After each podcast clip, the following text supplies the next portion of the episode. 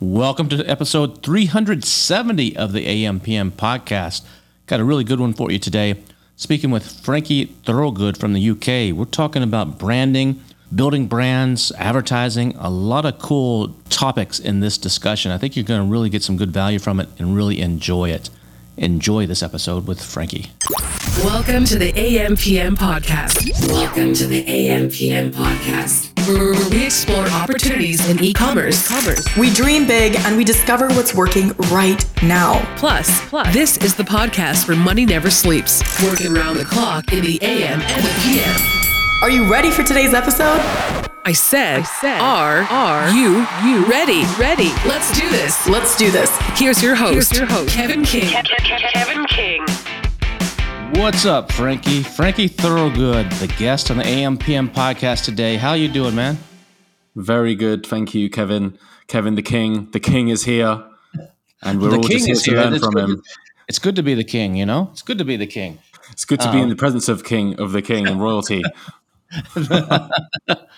Uh, so we we met uh, what at, at Danny's event, right? Uh, Seller Sessions back in uh, May earlier this year, I think it was. correct, correct. Yeah, a lot of people may not uh, know about you. You're based over in, in the UK. It- it- Are you in London proper, or are you outside of London? I am in very much the heart of London. If you listen carefully, you might hear a siren. I hear it. Yeah, so um, I am right in the middle of Camden. Camden's quite famous. Uh, people, uh, you know, international people might recognize it. It's famous for live music. It's got a lot of history of like punk, rock and roll. So yeah, that's where I live, right in the middle of Camden town. Awesome, awesome. I mean, London's a, a cool place. I've been, I don't know, probably 9, 10, 11 times over to London. It's always a cool, very diverse uh, city. Uh, I used to remember my father used to love to go to the bookstores there back before you could buy stuff on Amazon. Uh, I think the first time I went to London, I was in my 20s, and my father was making his, one of his semi-annual trips to go to London just to buy books. And I went Oh, with him. wow. Uh, went with him to London, and he would just go and spend like four days just going in uh, in all the bookstores because he could get books that in English. He's an avid reader and that he couldn't find in bookstores in the U.S. Uh, so he he now he you know doesn't need to do that. You can get pretty much anything online. Uh, but yeah, that, I remember those days. That's back in the uh, the nineties. Well, there's a sweet, certain irony to that, isn't there? Considering what we're all up to these days with Amazon. it is. It is. It is. It's it's it's kind of like it's yeah. It's uh, almost like a full circle there. But there's a lot of really good books, and I've you know Guerrilla Marketing. There's been books that have really changed my outlook on things in the past. But it's just just time. Um, but so I chose instead of spend like you do the few hours a day reading an actual book, I read more newsletter, short form type of stuff. Mm, mm. Yeah, it, it- sometimes books, you know, there's a lot to say about it, but like, you know, sometimes if you get a good one, it's a long game. Uh, and, and it's a slow burner. And sometimes they change your life uh, over time, or they change your business over time as well in ways that it's not quite easy to pinpoint. The newsletter style is like, boom, here's a point. I'm going to action it tomorrow. I can test Yeah. the results next week. Uh, so I think you know we're going to talk about some stuff that I've done in the past, and a lot of the stuff I feel like that's made me successful has been a little bit counterintuitive. And I would argue that like there might be, let's say, a gap in the market, or it might be an opportunity for people like us to try and force ourselves to engage with some of the longer form stuff out there for that purpose, because no one else, maybe other people are missing it. Maybe it can. Uh, for example, I read I read uh, advertising books. Um, and you know just marketing stuff in the in the broad sense brand marketing right i'm reading at the minute uh, the 22 immutable laws of marketing No, I've read That that. That that's that's the book I actually like three or four years ago. I actually read it cover to cover yeah because it's it's it's those chapters are short to the point, and like it's it's like good quality stuff. Uh, but that's a really good book for those of you listening. That if you haven't checked out that, I highly just just like he did, Frankie just did. I, I highly recommend you you check that out. yeah it's like a classic right i mean it's so old that like half the examples are about you know the internet didn't exist when this book was written so you're not going to find But that's you a good point. That's a really good point. It's like everybody now. There's a lot of young people in the in in the e-commerce business in their 20s, early 30s. I don't know what your age is, but I'm an older guy. I'm in my 50s. Uh, so it's everybody's like, "Oh, there's this cool new technique that we're doing now," and I'm like, "That's there's nothing new about that. That's like it's the same thing that people were doing 70 years ago, and just now it's in a different medium. It's on it's on Meta or it's in uh, an email or it's it's just a different form, but it's the psychology uh, stays the same. And I always tell people if they're going to read books, if you're if you're in the e-commerce business, some of the best stuff you can do is read marketing psychology because mm. that doesn't human behavior doesn't change. The medium or the met the the delivery of the message may change, but uh, the delivery mechanism of the message, but the psychology of human behavior doesn't really change that much. Yeah, I I agree. People say we've got short attention spans now. Talk about like TikTok, you know, advertising, like hook. That hasn't changed either. We haven't rewired the human brain in the last ten years. Uh, you no. still have to get someone's attention in the first three seconds, the same as you used to when there was three TV channels or there was no TV and it was just a newspaper. You have to, you know, it hasn't changed either. So um, there's a lot to be said for studying some of the old masters. Ogilvy, uh, uh, Ogilvy yeah. on advertising is like that guy. You know, he he was a copywriting genius. People talk about writing their copy for Amazon. I still write all my own copy, every bullet point, every title, every A plus, every product description. I still write it. I wrote it for, for the old brands up until the very, very end even once we'd sold it, I still I was like, no, I want to approve the copywriting. So these are these are like you know like yeah, whatever like old school skills. They haven't changed. You can learn a lot from from some of the old masters as well. And Have you seen also, the you seen a newsletter? Speaking of that, uh, the old Ogilvy stuff. Have you seen uh, a newsletter called the Ad Professor? It's a British guy that actually puts this out. It's a he puts it out I think twice a week but he analyzes all the old ads, all the old Ogilvy ads. You know, the I sat down at the piano and everybody listened or whatever. You know, all the famous ones, and then he he, he finds the current ones, the, all the top ads that are working really really well uh, currently, and he, he I don't know where he's getting all this stuff, but they're they're amazing. And just to see, you know, he'll do like twenty of them each week. Here's twenty things that are just really creative, really cool that are working out there right now, and and he pulls them from all kinds of different places, and it's it's really good because it gives you ideas and inspiration. Like, man, if I applied this to what I'm doing, or take this little section, do this little section, it just creates that everything that's old, everything that's old is new again. And there's hardly any new ideas out there. There's nothing really novel and new. And for the most part, it's it's just a re, repackaging. Uh, and some of the best things you can do is copy smart. Oh yeah, for sure. Why are you trying to reinvent the wheel for? These guys have been doing this for decades. exactly. Who's the ad professor you said? Yeah, it's called ad prof- the ad professor. Yeah, it's coming from a newsletter at marketingplug.com. But he does all the counter stuff. Like I never read The Economist as an ad, you know, or he does a, you know, like he has a ad shows an ad for a Porsche. It's a it's a from Porsche and Porsche. they're showing like a 911 and they're saying uh, whoever what's the tagline? It's like whoever dream, did you dream of uh, owning a, a, Hyundai one day when you were a young child, or did you dream of owning a Porsche? And I just it's really cool. really, Steve. yeah, really cool stuff like that. Or there's one that just uh, when Twitter rebranded to uh, X, uh, he it was the World Life World Wildlife Federation, I think it was. You know, Save the Animals kind of, or PETA, or one of those Save the Animals kind of plays. So they showed the the Twitter they showed like a little bird, like a little chick, like a little baby chick. Then they showed the first Twitter logo, the next Twitter logo, the next Twitter logo, the next mm. Twitter logo, and then they put that they and they put an X, and then they the tagline was uh, you know we're here to save the save the wildlife or something like that. Uh, you know, it was really clever. Uh, so mm-hmm. he, he, finds that kind of really cool stuff, and then he breaks them down on mm. on what they're doing. It's it's it's really good. But when I, I did a marketing degree, right, that was what I thought I wanted to do. That's what I got too. Yeah. Yeah, but then you know, so I actually applied to to every ad agency in London.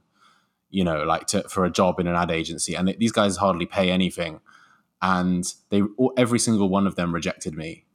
Um, and I always got to the final stage, the final interview stage, and mm-hmm. then they would they would reject me. And I can remember sitting in them. I, I was really passionate about advertising. I love the psychology element of it it's basically sales you know like it's, it's a, you know i used to say that in my interviews like for me advertising is like sales you have to understand the other person and try to persuade them that your product or service is what they need mm-hmm. i don't think the advertising industry liked hearing that because they're a bit too pretentious but i um but i used to sit there and look at the brands that they were marketing for and i used to just think i would like to work on the advertising campaigns for these brands. But you know what I would love even more is to own one of the brands and and drive the advertising for my own brand myself.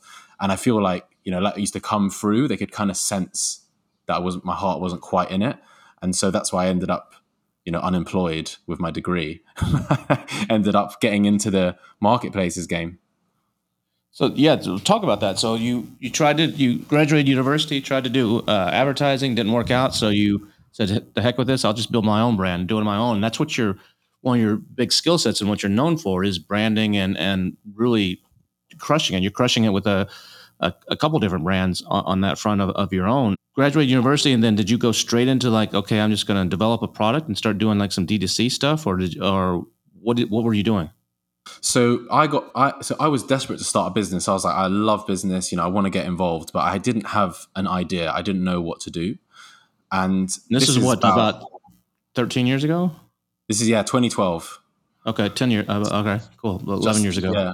Yeah, I, and um the way I got started was this is going to be a niche uh, reference for UK people will get this. UK people that follow football, i.e., soccer, will get this. But footballers started wearing a snood. And What's what that? a snood is, is a piece of uh, warm thermal fabric that goes around your neck like a scarf, but it's uh, connected at both ends. So you pull it over your head. And as footballers would wear this to keep their neck warm while they're playing football. Hmm, now, okay. this, this is interesting for a few reasons. N- number one, the snood was vilified. It was very famous because footballers are famous and everybody follows the Premier League. And you've got more and more foreign players and more and more of this narrative that football is becoming too soft right? Like football players are just diving all the time. There's no contact anymore. Like they, they feel now they're feeling too cold. They need to wear a neck warmer. So this whole narrative uh, in the media it's kind of like they're, a bunch of pussies or something now or something. Exactly. I yeah, mean that's yeah. that hasn't really even gone away but that was that narrative was very strong back then. And so snoods were very famous and they were getting covered in the media and stuff. And I wanted to wear one because I play football on Sunday morning, Sunday league football, which is very brutal. It's barely football, it's basically just going to war. And I really wanted to wear one because I thought it would it would annoy my opponents. I thought if I was running around the pitch wearing a snood, they would they would be like attack him because he's weak. You know what I mean? And I I love that.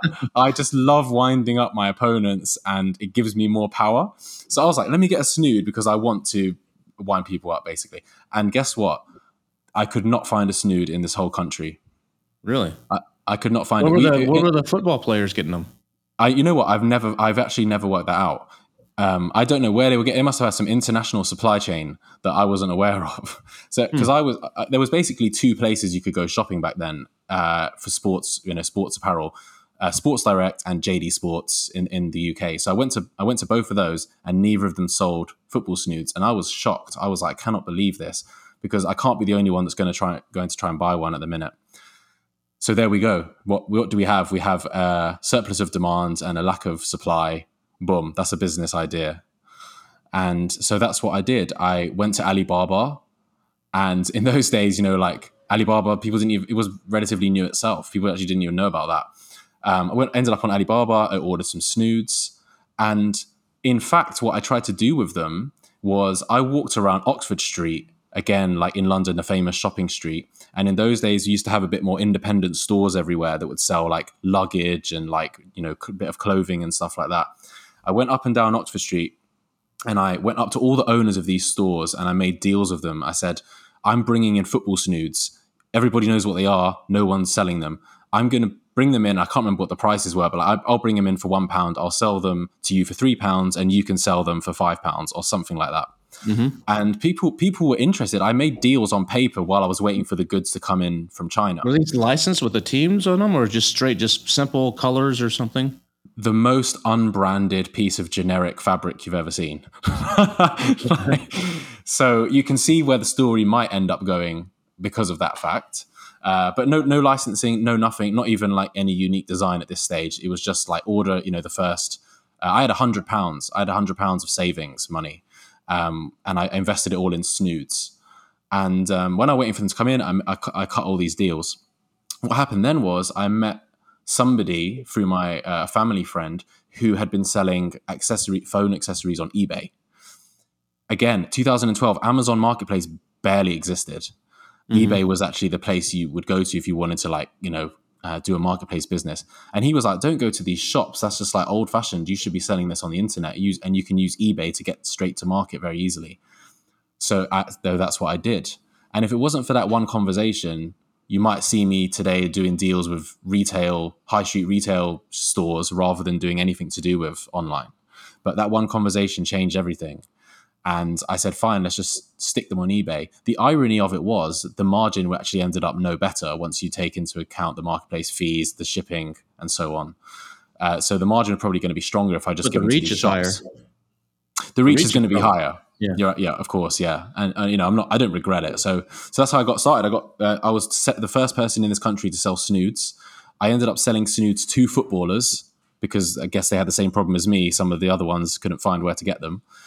Uh, I sold them to like So basically what, you get an country in the order on eBay from like some uh, famous footballer, and you're like, you're checking your orders as your emails like, holy cow, so and so, David Beckham just ordered one, or whatever, whoever, whoever it may have been. You're like, no way. You're like, Yeah, yeah, but I wasn't even "Oh, your friend, surprised at this point. who just ordered one. yeah, I mean, I wasn't even surprised at that point because everybody wanted a snood, and I was the only one who had them. So, um, so that was how I many got, that's how I got many did you end started. up selling? I mean, how, mu- how, how did that yeah. end up doing in the end? I, I wish I could remember the numbers, but you know, when you when you get into business, I can remember the day I sat there on New Year's Eve, and my phone made a dinging noise, and it said, "Ding, ding, ding! You've sold an item. Congratulations!" And that that still to this day is one of my highlights of my entire business career, was selling that first snood. And I was just like, "Oh my god, we got something! We got something here!" And uh, I don't know how many snoods I sold, but what I do remember was uh, I ran out of stock, and I I wasn't. Um, bullish enough and I didn't order more stock in time. So, you know, I had to keep waiting for it. That was a mistake I learned from, which I corrected later. At the time, it, it felt like I was a millionaire from Snoods. The reality is, it was going to be like in the, you know, the, the low thousands, or you know, I don't know exactly how many. Um, but it didn't last long because, as I mentioned, it's like an unbranded. There's no differentiation. Anyone else can go and find out where to source these, and of course, what you end up in is a price game, which is everyone's you know night- nightmare on the marketplaces. It's obviously the big downside of using them. Uh, and on top of that, you know, it was a bit of a craze. You know, like a like fidget spinners would be another recent craze that everybody would be aware of. It wasn't going to last forever. It wasn't a sustainable business model, which I knew. Um, but it was what, what got my foot in the door in terms of selling anything, got me a foot in the door of selling online, and it got my foot in the door of sportswear, which is then how I then developed what became the sportswear brands that we that we built for the next nine years um, and eventually sold. So what what kind was that clothing, sportswear clothing brands or accessory brands or what kind of what, what kind of stuff was it? Yeah, so uh, uh, you know, athletic sportswear. So like in the, I think we in the UK, sportswear means you know like uh, actual you know athletic apparel that you're going to go and do a sport in. I think sometimes Okay. in the US it's used to mean like a bit more casual casual it wear as be, well. yeah, yeah. But yeah, it was. Um, so the next product that I did was compression wear. So uh, compression compression sportswear was invented by Under Armour, uh, and it didn't really. I think they did it in 2008 or something. There's a good story about about how they created that, and it started to become um, commoditized, and like uh, compression wear started to become popular. And again, I was one of the first people in the UK to have like a you know like a independent um, compression wear uh, offering. So that was the So first these are like compression wear. These are like like people know like compression socks and stuff. Or these or these more compression like shirts and things Yeah. for like or okay. Yeah, so you'll see it if you watch athletes these days, you know, like underneath the team jersey, they'll have something else on, like a long sleeve top, very tight, or some Mm-hmm. long, uh, some uh, shorts underneath there, you know, like the team kit. So that's compression wear. So it's yeah, Under Armour. What? Yeah, I remember they had big ads during like uh, American football games here, where they'd show the guys all in these like really tight black shirts or something, and and uh, hyping how it made their performance better and all kinds of stuff. So Yeah, what, what is exactly. it actually? What is for those that don't know? What is the compression wear? People know it for like the foot. You know, that's a popular item. Uh, and that that's to help blood circulation in your feet, you know, keep you from getting clots and stuff down your feet. So as people age, a lot of times they need, or they're diabetic or whatever, they need compression socks. But when it comes to different parts of the body, like the arms and the chest and stuff, what is it actually really doing there? Well, there was there was there was studies done on it. Um, the, the benefits of the, the main benefit would have been during the winter, and it's for warmth. So it keep it will keep you warm, which we need here usually. Not now. Now we're desperate for cold, but yeah. So like a big a big part of the compression wear market is like, okay, I'm going to go play football on Sunday morning. I'm freezing. I want to wear something underneath, right? And it's lightweight. It wicks. So one of the benefits wicks the sweat from the skin. So you're not drenching yourself in sweat. So like an outer jersey or like a t-shirt like this, if you get going to sweat on it, it will become very heavy and wet with sweat where the compression layer would sit underneath and it would wick the sweat away, which means like uh, take it from the skin and then it absorbs on the surface of the fabric. And you could actually see that you could see it happen. Like uh, if you put it on a wet surface, it would come to the top of the fabric, evaporate off, and then you know save you from being drenched in sweat. So it was the sweat wicking, it was the keeping you warm, uh, and yeah, there was a there you know like in, in compressing the muscles. Um, a lot of like people that wore it just enjoyed the feeling of feeling like they were locked in, and their muscles were like you know being supported more. So there were some benefits there as well. Uh, it's been it's been um, it's been a good three four years since I wrote copy for this, Kevin. So you're really testing me. but yeah, that was that was what we did. That was so that was the, the next big. How many different big. SKUs? How many different? You said you did it for eight or nine years uh, before you sold it. How many different SKUs did you have around this? I- honestly, you got dealing with sizes and you're dealing with all kinds of crazy stuff, right? Yeah, which is like, you know, um, everybody's worst nightmare these days, you know, too many SKUs, too many variations. I think we had, we definitely had more than 2,000. Jeez. Uh, I think, honestly, think it might have been at 5,000 at one point uh, before we culled, we culled a lot of it. But you know what? Like, we didn't, it didn't bother us. Like, we didn't find that a problem. Were you? Did you have a big warehouse in, in, in London there with this, or, or did you have that you owned or managed, or did you job this out to a fulfillment company? Yeah, I um I remember the day that I shipped everything off to the fulfillment um what's they called fulfillment company. Three PL. Um the, yeah, the 3PL. Um I remember the day I did that it was like wow, like my life has changed because I spent my entire day packing things and then running to the post office. But yeah, I I, I did my research. So um what your recent newsletter uh or I think it might be a recent podcast episode is talking about making profits at the buying side rather than the selling side, right? Something like that. Mm-hmm. Yeah. Yeah, and, and that was one of the lessons I was taught early is you, is you don't make your money when you sell, you make your money when you buy.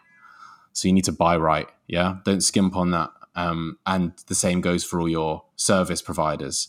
So what I didn't do was go to the biggest, flashiest website, 3PL, uh, who's charging me more just to like give me some account manager or something that I don't need and pay their salary. I, I scoured the you know the country for the most cost effective um, 3PL that I could find, and also someone who was small enough that we would get the service that we felt we needed. Mm-hmm. Um, and and that's what I did. And and I ended up working with these guys. And um, you asking me like if I wanted to, uh, you know, talk about anything particular. Uh, to be honest, these guys really deserve a shout out. They're called PackSmart. UK uh, UK like people can look them up. They're in near Coventry, based near Coventry, which is in the Midlands, which is where most of our warehouses are in this country. Because obviously, including the name, it's in the middle. They can ship everywhere quickly. Uh, but PackSmart is run by this guy Nick and uh, um, this lady Shauna, and yeah, like that changed my whole life working with them, finding them, and I went through so many, and I and I I chose who I thought was the best combination of value and service and it really made a difference because you got that many SKUs, right? And and with orders going wrong, they're giving the wrong size or the wrong color, it can happen a lot easier. So it was really important that we picked a good one, and and those guys were amazing. So were you selling D2C or were you also selling like on still on, on eBay and did you go onto Amazon and other places or in getting into doing wholesale into like any of those those two big uh, sporting good companies or what were you we doing? didn't we didn't I- i constantly got asked about um, wholesale orders or like you know doing some bulk stuff. And i just think a lot of people might relate to this now like if we've got if we start a successful brand you start to get approaches for these things. So one of the new brands that i'm running now we got approached by like a very famous um, department store in the uk like kind of prestigious place. And i was just like to, can i be bothered to like send you 50 units and just like deal with all of your old fashioned ways of working and of course there's some upsides but like i could spend my hours a lot better than doing this deal with you so it was even, it was the same back then with this with the sportswear we always had people asking about it but like i just felt the growth of the business was going to be online and um, direct to consumer or, or via the marketplaces and not not in these wholesale thing. I just wasn't set up for that. So I'm glad we never did it. Amazon tried to do it as well. I tried to buy us like, you know, do a retail deal, which we we luckily never did because that sounded like hell. So um, it was mainly eBay for, for a long time. And then some people start to try and convince me, like, you should check out Amazon. And I was just like, oh, I cannot be bothered. Have you seen the state of these flat files? I'm not going to, I'm not going to waste my time filling out a thousand cells. And like, you know, I have to go for like approval for it and all this stuff. I was like, I forced myself to do it.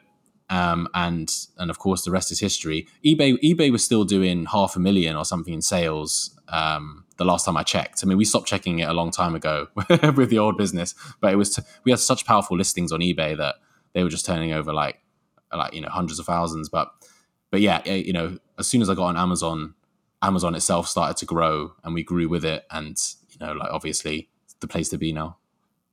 So you end up selling that out uh, a few years ago, right?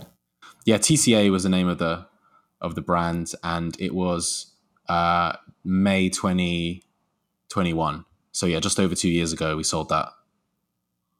Was that to an aggregator or to a strategic buyer, or what was it? Who who bought it? It was an aggregator. A U.S. Um, one or a, U- or a European one? European European and- guys. Was that the, like was what were what was your sales volume when you exited? What were y'all doing in gross uh, merchandise?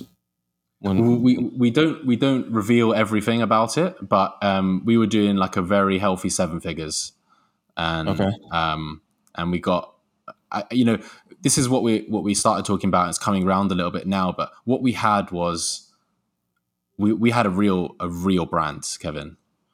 You know, and how did you build that though? And that's a competitive space. I mean, like you said, Under Armour started, and then every Tom, Dick, and Harry's got compression something or another because it, it, there's a low barrier to entry. So what did what was it that actually, like you just said, you had a real brand? What made it a real brand, and what made it stand out? You know, we, we always think like what make, what are the great brands or Nike, Apple, and we start thinking about the logo and the flashy advertising and stuff. We, we forget one very important point. How did these companies start in the first place? Right? They started with a great fucking product. Mm-hmm. Simple as that. Stop trying to cheat the system, people. Just make a good product. Your brand will build itself. Your business will build itself. No one can be bothered to make a good product these days.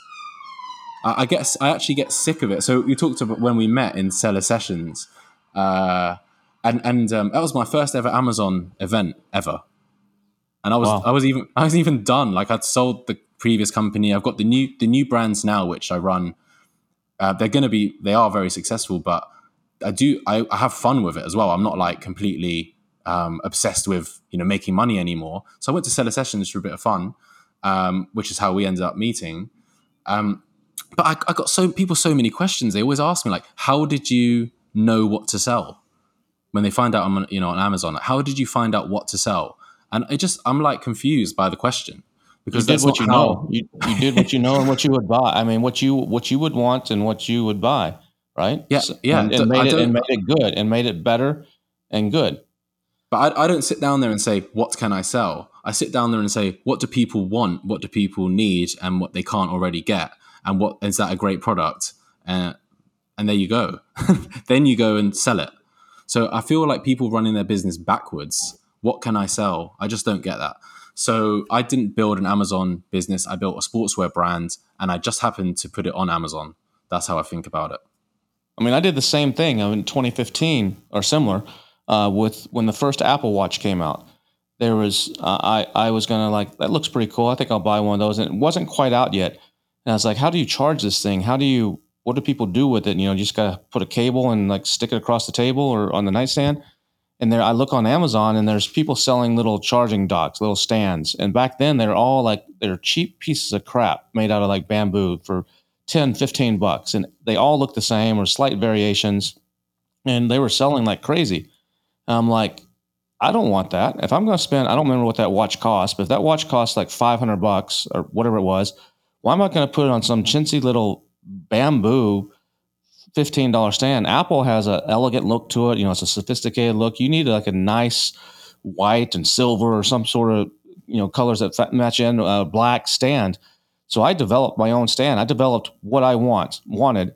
I had spent like thirty five thousand dollars or something like that in tooling. This stand had it would hide all the cables, so it had a bottom which popped out, and you wrap the cables around, so there's not all these cables laying all over the, the table. Um, it would charge your iPhone and your and your uh, and your watch. It had a built-in Bluetooth speaker, uh, so that you could just you know if you're sleeping at night and you want to listen to some music or whatever, it would tie into the watch or the or, or your phone. It had a little ch- channel on the back to hide everything, and it sat nice and neat on the corner of the desk. and And I put that out at eighty nine dollars in uh, Christmas time, twenty fifteen, and I was selling them like crazy. And everybody else was look using back then. There weren't all these sophisticated tools like there are now. There were a few tools, but people were looking. Just let me jump on this bandwagon of being another Me Too product and just make another bamboo stand. These guys are making you know hundred grand a month. Let me go do that. Um, and find a factory that can just make it slightly different. You can't do that. Um, you got to develop. And then the same thing happened with uh, a dog bowl. Um, and there was this slow feed dog bowl. My dog was eating too fast, and so it was eating its food when I put it in the bowl and just gulp it down. And so then it would get gas or it'd be you know burping or whatever. And I was like, this can't be good for the little puppy. So, so I look it up online. They say, yeah, put a tennis ball in the inside the bowl or something to slow it down. It's got to eat around the tennis ball or but then I look on Amazon, there's this bowl, there's this dog bowl that's a slow feed dog bowl that has a patent on it. And it's like, it's ridged. It's like, looks like a little small little mountain. And you just drop the food in there, and the dog has to use its tongue to go around the little obstacles to slows them down. Like, that thing is freaking ugly. That's the ugliest thing I ever saw. A little piece of plastic. I'm gonna. I don't want that sitting on the floor in my house. Um, I want something nice. So I actually developed a really nice bone shaped bowl with silicone and non slip rubber and all this stuff and and came out with that and it sold like crazy and became and created a real brand out of it and that's what i think like you just said is most people are not doing they're not willing to put in that work or that effort. They're just looking for the quick buck.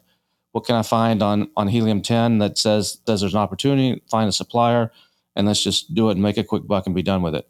But if you build a true brand you create a moat around yourself and you create something that actually has value and someone will pay for. And is your brand now since you've sold it have you checked in on it how, how it's doing? Is it still are they are they managing it okay yeah i mean uh, what from what i hear well i know for a fact it's doing well because they told me. We had we had a couple of earnouts and like bits and pieces that you know for the couple of years afterwards which is finished now but so yeah they have to give me those numbers and uh, it's it's grow it's grown very very nicely um, so I'm very proud of that actually because not all of the brands that were acquired during the you know like the rush, the land grab. Mm-hmm. I think not not all of them are doing so well, which is why we're seeing so many aggregators acquiring each other and consolidating, and some of them are really suffering. So um, I'm very proud that TCA's do they do. I'm actually shocked at how well it's doing. I'm a bit like I've actually realized that I wouldn't have been able to do some of the stuff they've done. Um, are they still just Europe, Europe, UK, or they have they expanded out to the rest of Europe or into uh, US or anywhere? I think they're seeing some really good results in some of the smaller European countries, uh, which which people maybe ignore. I, f- I think like Spain is doing quite well, um, but yeah, they do. They're, they're, selling everywhere, and I think one of the big deals they did was uh, they got onto Decathlon. Decathlon's like a major major sports retailer here, and I think they're on the Decathlon website now, which is which was one of the big projects they did after I'd sold it. Um, and actually, Chris, who's my number two, he uh, I think he he can take the credit for most of that project. So he stayed on with the brand and implemented that. So yeah, like TCA is, is actually going a lot better than I thought it could, to be honest. Um, they're adding like definitely adding a couple of million to the to the revenue. So yeah, it's doing well, which is very pleasing.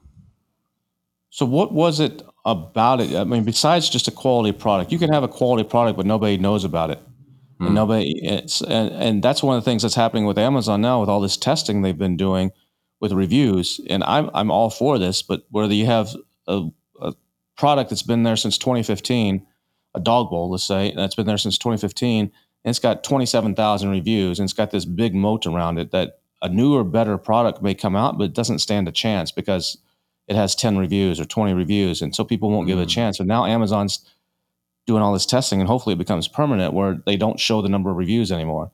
And that will give a, a new product, a better product, a better chance, and will give innovate. It's better for the customer. It's better for innovation. Better for the customer. The old school sellers hate it because now their their little moat is gone, uh, and they have to actually do real business. Uh, and it's but what is it besides the quality that made TCA a true brand and made it so good? Is it was it the marketing? Was it the avatar that you were appealing to? Was it Mm. how they made them feel when they they did it? They felt that they're part of something, or what? What was it that actually branding is more than just a quality product and a logo, like you said? What was it that that really helped you create that brand? So I used to, yeah, I did used to think about this a lot, and I guess the the metaphor I always gave was actually, um, well, people used to ask slightly different question. They'd say like, "What's your USP?" And I'd be like, I just say like, I mean, name me anything that has actually has a USP, like unless it's a patented. I- I'm not. I'm not a big fan of technology. US, that USP Yeah. statement. Uh, I'm not yeah, a big fan of that. exactly. I think it's a red herring. goes I the don't same think it bucket as the exists. customer's always right for me. Um, yeah, go ahead. So, but I, but I used to think, so if I haven't got a USP, then what, what the hell am I doing? And the metaphor I always thought was like, uh, the business is like a, a rope. You know, the rope has got like so many different threads that wind together. So we're very good at this. We're very good at that. We're very good at this. We're very good. We're slightly better at everything than our competitors. And all overall, you get a nice strong rope, which is which is the strength of the business. So, um, you know, like, and, and so what is it, what makes a brand? I mean, it's like a question that people talk about forever. And the best definition that I like, the one I go by, is Jeff Bezos. Uh, he says a brand is what your customers, no, he says your brand is what people say about you when you're not in the room. So it's everything you do. Like people hate hearing this because it means it's hard work and you can't just like it's not just the logo. Sadly, it's not just the copywriting. It's not just the imagery, but it's everything you do creates the brand in the mind of your customers. So number one, it is having a great product, and that I'll never I'll never get away from that. We used to spend like weeks, months. I had like designers and product developers from Under Armour, Nike, Lululemon working for me making my products. T- tell me another Wow. Amazon business that has got people from the giants of their industry making their products. So we start with a with a great product, and the way part of the way you can get your great product is guess what? You just ask people, you just ask your customers what they want, um, and and you have to be clever because, like you know, uh, if you ask them what they want, they might just say a faster horse, like Henry Ford uh, says. So you have to read between the lines. You have to listen carefully. You have to prompt them here and there, and you have to do it carefully. And they will tell you what they're looking for. Then you can go. But design sometimes they don't know what they want. You look at the look at some of the Apple products. You know that Yeah. they, but people, you know, they. I remember when the I thought it was the first iPhone I think came out or something. There's a bunch of articles that came out and said, "Yeah, this is the latest uh, fad. Uh, Mhm. This this won't last." Um, or so, but sometimes people don't know what they want. So, like you said, you have to read between the lines and you have to uh, prompt them right, and then create that basically. There's a there's a great quote with from from the guy we were talking about before, Ogilvy, which I always forget exactly how it goes, but it's like consumers don't know what they want, they don't say what they think, and they don't think they don't think what they don't think what they say or something like that. Like basically, it's just you know you have to be very uh, tactical about the way you engage with them, but you know ultimately you can do it. So that's that's one way we did it, right? Speak to customers. Um, you also have to have like a knack for it, right? Like I'm not going to pretend that I have no talent whatsoever, but when I spot a great idea or I hear a customer say something, my brain will latch onto it and I'll, and I'll get that. So you know, you, you comes with a bit of you know innate ability, like to trust your gut on something as well. But what But about what about what about what you said though about customers asking them what they want? I mean, in our business right now, one of the big things are, are sites like uh, PickFu, which is a great company, great guys to actually test. And people now are using AI and creating, you know, a hundred different product designs of the latest, coolest dog bowl, and then putting that up there and saying, which one of these would you buy? And then Nah. they're then they're, then they're choosing that one and getting feedback, and the people are like, I like this one because it's got rounded edges, and I like it because of this. And like, Yeah. okay, that's the one we're going to do. But the problem with that in any kind of focus group stuff like that, and whether it's PickFu or anything else, is that's great maybe for some brainstorming and getting some basic ideas.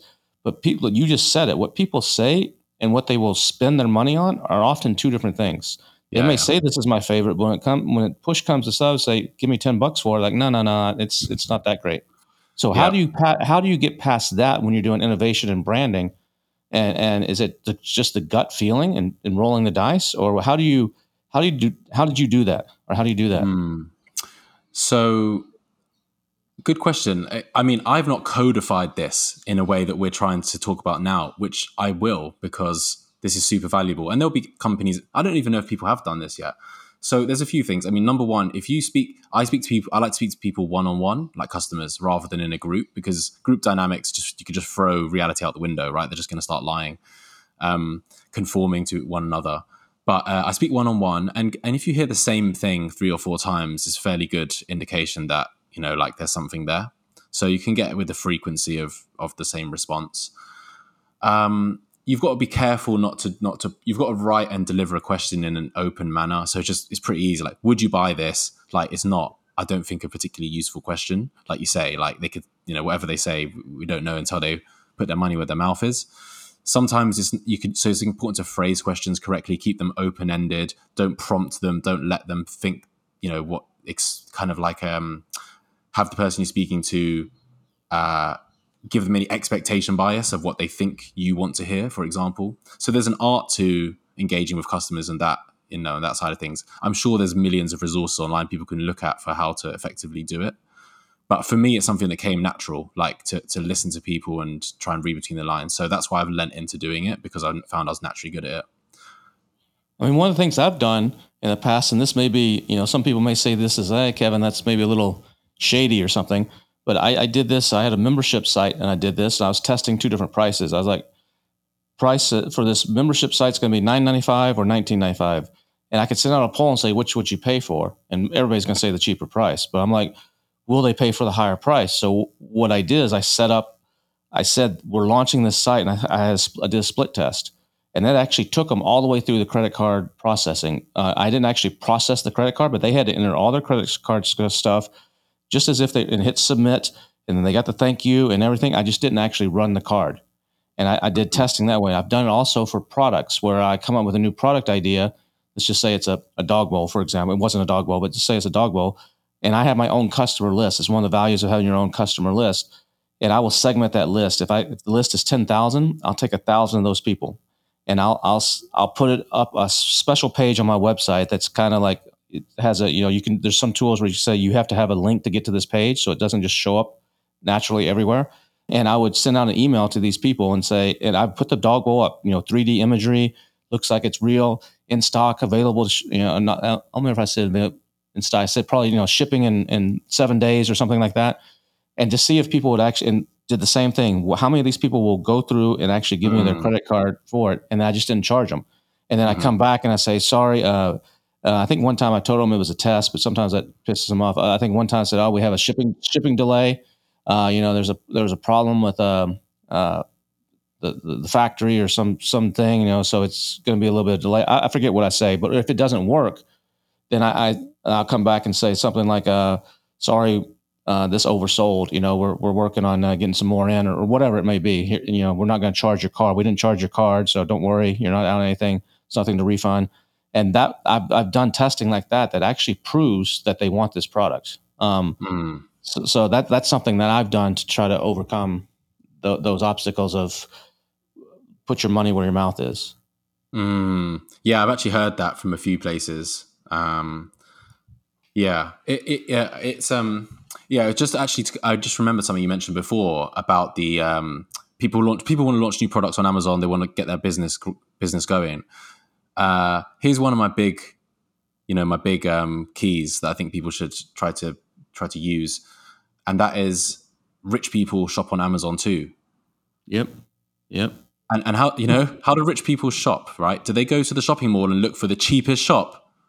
No, they go to the fancy place with all the fancy shops. They want to spend money. So they want to use Amazon. Everyone wants to buy everything on Amazon. We don't want to use any D2C sites. We can't be bothered. But we don't use it for everything because there's a dearth of quality and there's just too much overflow of rubbish. And guess what's the biggest indicator of quality? Is your price. So mm-hmm. people need to think about that a little bit more and create really good products and don't be afraid, like you say, to charge for them because prices. I've actually done that too. Exactly what you just said. I did this. Uh, I had a makeup mirror, a little portable makeup mirror for women that I was selling uh, for, several years. I don't sell it anymore, but I was selling for several years. And at Christmas time, I would actually rate. Everybody else is selling theirs at nineteen ninety five. I would raise the price to twenty nine ninety five. Yeah. and then I would put a ten dollar coupon on it. Uh, you know, one of those clippable coupons on it. So, but when people would come there and they're comparing two different products, they're looking at the night. There's this is 1995 one. Here's mine. My images are good and everything too, but um, this one's 29.95. They're like, it must be better. It costs more. Uh, well, I'm on a budget. I can't spend. I'd rather spend the 19.95. But wait a minute. There's a ten dollar coupon, so I'm going to get a better quality item for the same price, and they would buy mine. Um, and, and mine was better quality but they don't know that and then they can't touch it and feel it and hold it or whatever but that's that's the psychology of mar- of marketing that that most people don't think about um, and um, I agree with you. I've, I've, done that with bully sticks. I've, I've told this story many times. It's in my newsletter and a couple places where I sold. Everybody's selling thirty bully sticks in a bag for thirty bucks on Amazon. I sold three in a box for fifty five dollars. Um, and everybody just thinks it's always always about the cheapest price on Amazon. It's absolutely not. In some categories, in some keywords, it's difficult to compete uh, if if you're not competing on price. But there's a lot of opportunities in a lot of spaces where it's it's not price based. Absolutely, and you know the thing with the dog uh, treats is there's even another element which came to mind on top of that for me, which is the customer, i.e., the, the human buying it, will will never actually know how good or bad that thing was for its dog because it can't really get the feedback, right? So there's actually yeah, more exactly. There's, there's more yeah. uncertainty, right? When you're going to put something in the mouth of a child or a dog that you're responsible for. And again, do I really want to put the cheapest thing in my dog's mouth? No, you're you to you're selling to the human. It's just it's the same old thing of McDonald's with playgrounds. You know, they put a playground in there so the kids say they want to go to McDonald's. It's you're you're you're not selling to the you're you're selling to not necessarily the consumer of the product, but the buyer of the product. Yeah, yeah, yeah, and we we've seen that as well um, in the gifting space as well. So there's different, but yeah, this is basic. This is marketing 101. I mean, it made me laugh a little bit when we were at seller sessions because you could see the shift happening away from there's definitely a shift happening now with the Amazon world, which is away from the short termism, away from the hack mentality towards mm-hmm. brand. Everyone's saying brand, right? Brand, brand, brand, which is why it's just becoming like ruined the word, but which is fine. but a lot of people like, they, are saying that that's the mantra, but most people don't understand what that means. Well, exactly. They don't. They don't. They don't quite get it. And and some of the content, you know, is pretty. This is you know some pretty basic marketing branding 101 which everyone you've got to start somewhere. But I feel like the Amazon world is so far behind. Um, but that's you know that's like a, a, principle that I have, which is take you know I try to work out what I'm good at, and then I think, well, where is is what I'm good at going to have the most effect? Where am I going to have the biggest impact? And that's not necessarily the place where everyone else who's good at what I do is playing. I want to find a playground where people that aren't good at what I do are playing because then I can stand mm-hmm. out a bit more. So for me, that was the beauty of Amazon was like, okay, everyone here is playing a price war, cheap commodity game, and I'm going to do, I'm going to pretty much do the opposite. And that's a lot of the stuff with TCA is what that's what we did. I mean, my my um my titles sometimes were like six words, six word product title, like women's supreme running leggings, what TCA Boom, that's the title. No keyword stuffing, no nothing. Do you know what that looks like to a customer? It looks like, damn, these guys are confident. mm-hmm. yeah. You know, they don't need to, they're not begging for sales. They're confident what they do. That sounds like an Under Armour or a Lululemon or a Nike type of title, not an Amazon title. So that's how we did it. And, and it st- can still work today. So now you're building another brand, right? Uh, at least one. Yeah, we've got two or three. Some uh, pottery uh, thing or something on. like that? Or what was it? What is it? We're, we're we're in the creative space at the moment. Okay. So I um after I sold, I mean I love sports, but like when I've been wearing my own sportswear for ten years, I was actually sick to death of it. so it was a, it was actually like a relief to sell the brand and start wearing jeans again. But I'm I'm a I'm a creative guy. I love creating. You can see behind me, I got the guitar, got the piano, I got some artwork back there as well. So I just thought, let me do a business about something that I actually want to do myself. Um, so yeah, so so um, the brands that we're doing now are all in a creative space, um, which just makes it fun to work on. So what are those launched, or you're is still in the development stage on those? Uh, launched. We got, I've got I've got other ideas um, which are yet to launch, but sometimes you don't want to split your focus too many different ways. So I'm kind of wondering whether I launch more now or just try and focus on what we have. Are you doing it the same way, where you're going after more of the premium, high quality market in a commoditized industry, or are you doing it a little bit differently this time? Um, no, this time is completely different. This time we're trying. This time we're actually running very much a dual business, Amazon and D2C. So uh, that's like a new skill set that that I'm learning. Is is more of the D2C uh, side of running a business because TCA was was uh, almost all Amazon. Um, we didn't challenge on the on the D2C side. Um, so yeah, we're doing both of those things, and you know, Amazon again, it's pros and cons, right? So the pro is you can get a product in front of everybody very quickly, very easily. The con is it's a search, um, you know, it's a search tool. So if you put something completely new on there that no one's ever heard of, the chances of them finding it are low because they don't know what they're looking for. They can't search for it yet because they don't know it exists, right? So um, that you have to weigh up that when you're using Amazon as well, because you want to be innovative and launch new things that haven't been seen yet, but you have to try and still capture some demand that's already existing. That's so, what a lot of people are using TikTok for now for product discovery. Yes. Yeah. Yeah. Exactly. Yeah. Yeah. So that's I mean, yeah, exactly. That's that type of stuff that we're actually trying to learn and and it's like a new skill set for us at the moment. Yeah, there's people right now using. I mean, TikTok's got their own shop in in the UK, and they're doing some testing in the US, and they got a lot, lot of stuff coming there where they're setting up their own fulfillment networks and everything because they realize this that TikTok is a, a great place for product discovery. They're like, why should we be sending this off to somebody's Shopify site or to uh to Amazon when we could just do this ourselves and take those margins? But so they're they're working heavily on that. But there's people that one of the TikTok tactics actually is that to get something going, like you said on Amazon, if you can't get product, if you don't, they don't know you exist and something new and innovative, it's hard to find it. Amazon has some programs that try to help push that out there a little bit, but um, you give up more points for being in those programs too. But what TikTok, what someone's doing on TikTok is they they got really smart. They went out and got five influencers. Uh, I think this is Paul Harvey that actually uh, uh, recommended this. Get five influencers to actually prom- to create a UCG uh, user generated content video of your product, and then post that on their link, and then you run ads using their against their using their boost basically boosting their their content, but you run that to a small audience.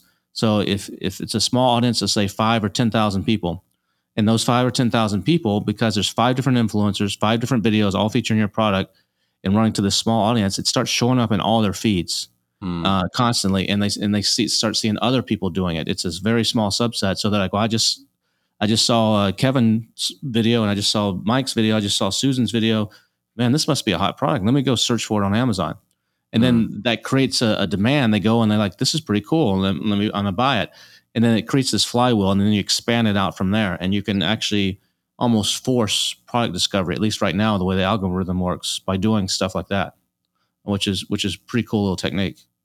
Yeah, yeah, it's huge, and that's the merging of the worlds that we're seeing D2C and Amazon. Mm-hmm. You know, mm-hmm. in 2012, in 2015, uh, for you as well, Amazon is a dirty, it's a dirty word. Brands don't even now today, brands turn their nose up. They don't want to be there. They don't want to be associated with it, and that's slowly changing.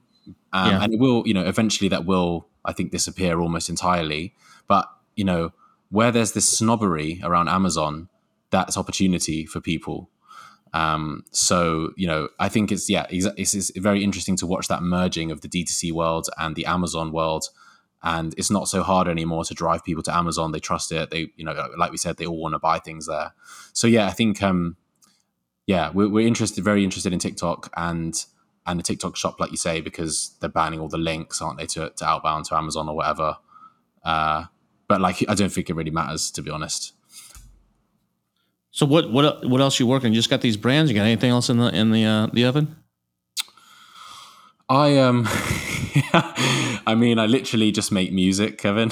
yeah, all right. That's in the digital I, uh, piano behind you there. So I was learning. I was playing the piano last night. I got the guitar on the go. I I sing as well. I love making music. Uh, I don't think I'm going to be a musician or an artist but it's a passion. And you know what's funny, like with you know, like an entrepreneurial type of person, is your passions tend to start to turn into businesses eventually. Mm-hmm. So uh, that's why I started the, these like creative product brands is because I thought, well, I'm already passionate about it, so we'll we'll do it that way. Um, but yeah, I just I, I like messing like creative, like doing some art, um, and I love writing. I've been I've been writing. I tried to get a blog going, but didn't really pursue it. I wrote some stories. All of these things are little passion projects. Uh, I love dancing. I'm going to dance class later tonight. But I, I, have a feeling that one of them or two of them might start to like funnel itself into like some kind of business because that's just what I naturally do. So it's watch it's a watch this space for like what else I might do. But I'm a physical product guy at heart, right? Like I just love a good product. You know, you know, you know, once you know how to do it as well. This is something that's so interesting, Kevin. Like the second time around is so easy. Mm-hmm. Starting a business the first time round is like you think you for some reason we all do it. We all reinvent the wheel and we learn how to do everything. but like, yeah. but like we, we maybe you need to. Maybe it's not. You can't just get a mentor or follow a playbook. But the second time you do it, I was like, oh my god, like this is so easy. So I think people should remember that as well. Like people who's on their first business right now, it's hard work, it's a grind. It was for me also. But there's a very big difference between the first time you do something and the second in anything. And building a business is the same. So that's what I found and um, having a bit more fun with it now. That's awesome. Well, Frankie, if people wanted to find out more about you or to uh, to check you out, what you're up to, uh, check out your blog or whatever uh, that hasn't been updated in a while or whatever it is, uh, how would they do that? Uh, Instagram. I'm I'm called the Urban Artist. The Urban Artist. Um, so I, I, use that mostly to you know share share my share my work there, any if it's writing or anything else. Um, and uh, you can find me on LinkedIn as well, which LinkedIn is kind of a funny place, so don't take myself too seriously on there. But um, but yeah, I'd love to connect with people on LinkedIn or, or Instagram. Um, yeah, man, I'd love that. Cool, man. I appreciate your time today. It's been uh, great chatting with you. Kevin, it's always a pleasure. The king, the king is here. the king, the, the king in the house. Cool, man. I'm sure we'll see each other or be chatting again uh, soon. Thanks, man. Cheers, bro. Great discussion this week with Frankie talking about branding and how do you figure out how to actually create a true brand on Amazon. Great story and some great insights and some great resources for everybody. I hope you really enjoyed this episode. We'll be back again next week with another awesome episode. We're going to be talking about sourcing in India and some amazing opportunities that you probably don't even know about when it comes to sourcing in India. Even if you don't want to direct all your sourcing over there, just even switching 10 or 20% can make huge, huge differences. So look forward to that in next week's episode. Before we leave today, our discussion today between me and Frankie reminded me of a quote from Dan Kennedy. Dan Kennedy is one of the greatest copywriters. Uh, he's still alive uh, of our, our generation, and he's just amazing stuff. But one of the quotes that he said is marketing is about behavioral psychology and math. Marketing is about behavioral psychology and math. I couldn't agree more. Have a great week. We'll see you next Thursday.